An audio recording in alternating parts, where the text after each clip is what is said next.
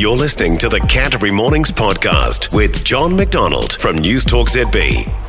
I remember years ago when the Anglican Church was being bullied by every Tom, Dick, and Harry about fixing up the cathedral in Cathedral Square after the earthquakes. And I was having a conversation with a guy who was involved in the campaign with Jim Anderton and all those guys. And he was telling me how imperative it was that the cathedral be rebuilt or restored or whatever, how it was part of the fabric of Canterbury society, blah, blah, blah. And I remember asking him about his memories of going to the cathedral. Guess what he told me? He told me he was an atheist. He didn't believe in God, but he was demanding that God's house be fixed come hell or high water.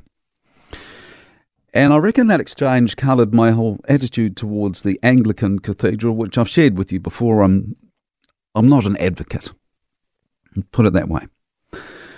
Because what really hit home when I was being lectured at by the atheist was that his misguided passion for the Anglican cathedral was all about architecture and nothing more a monument. It wasn't about the people.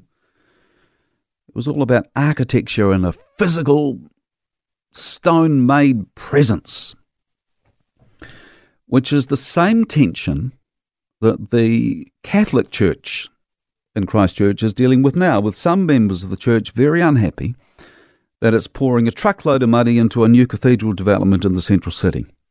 About a hundred million by the time you take the land and the construction costs into account. And so, what these parishioners, there's about 300 of them, what they're saying is that if the church is going to spend that sort of money, it should be spent in the community and around parishes. So instead of building an edifice in the centre of town, which, by the way, if it goes ahead, will only be a few blocks away from the Anglican Cathedral. So these parishioners are saying that instead of doing that, the Catholic Church should be focusing its attention on where the people actually go to church, which is all the Catholic churches and parishes around Canterbury. And I think they have a very good point. That's because I think that when it comes down to it, churches are actually all about people. They're not about buildings at all. And you know, I come at this with a, a bit of knowledge and experience. I grew up going to Mass on Sundays did the altar boy thing, first communion, confirmation, the whole nine yards. Uh, actually, last night I was having a conversation with a couple of people about the last time they went to Mass. It was a while ago for me. So I'm not exactly a card carrying member of the Catholic Church these days, but you know, you can, how do I put it? You can take the boy out of St Mary's Kaikorai in Dunedin, but you can't necessarily take the St Mary's Kaikorai out of the boy. And I'm with these parishioners who've gone to the Vatican saying that the church is about the people and the parishes, not a cathedral in the centre of town. And I'm saying that because, as a Catholic, however lapsed I might be, but as someone with a connection to the Catholic Church, it's not the church buildings I remember when I think back to my think back to growing up in the church. It's what happened inside them and how it seemed that whenever something happened in the community, the church people were the ones who rallied to help out or share the celebration. It was all about the people.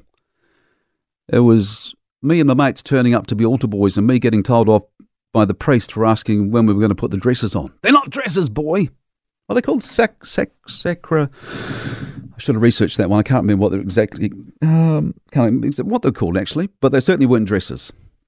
Other memories, uh, all of us kids traipsing into the church to learn how to do the confession thing. And we bounced up and down on the kneeling pad to make the light outside the confessional flash on and off.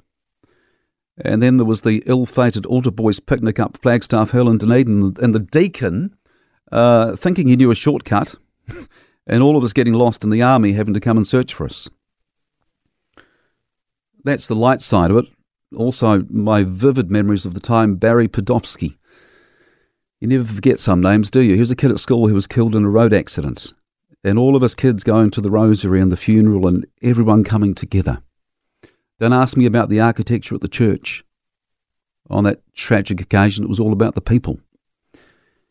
And it's no different today.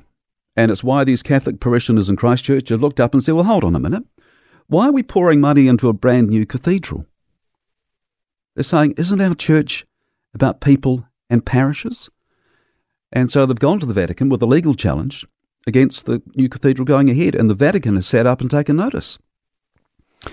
And so the Catholic cathedral development is on hold until the case is considered by the Vatican. Now, like I say, I'm with the parishioners on this one. That's because I think that when it comes down to it, churches are actually about people and not buildings.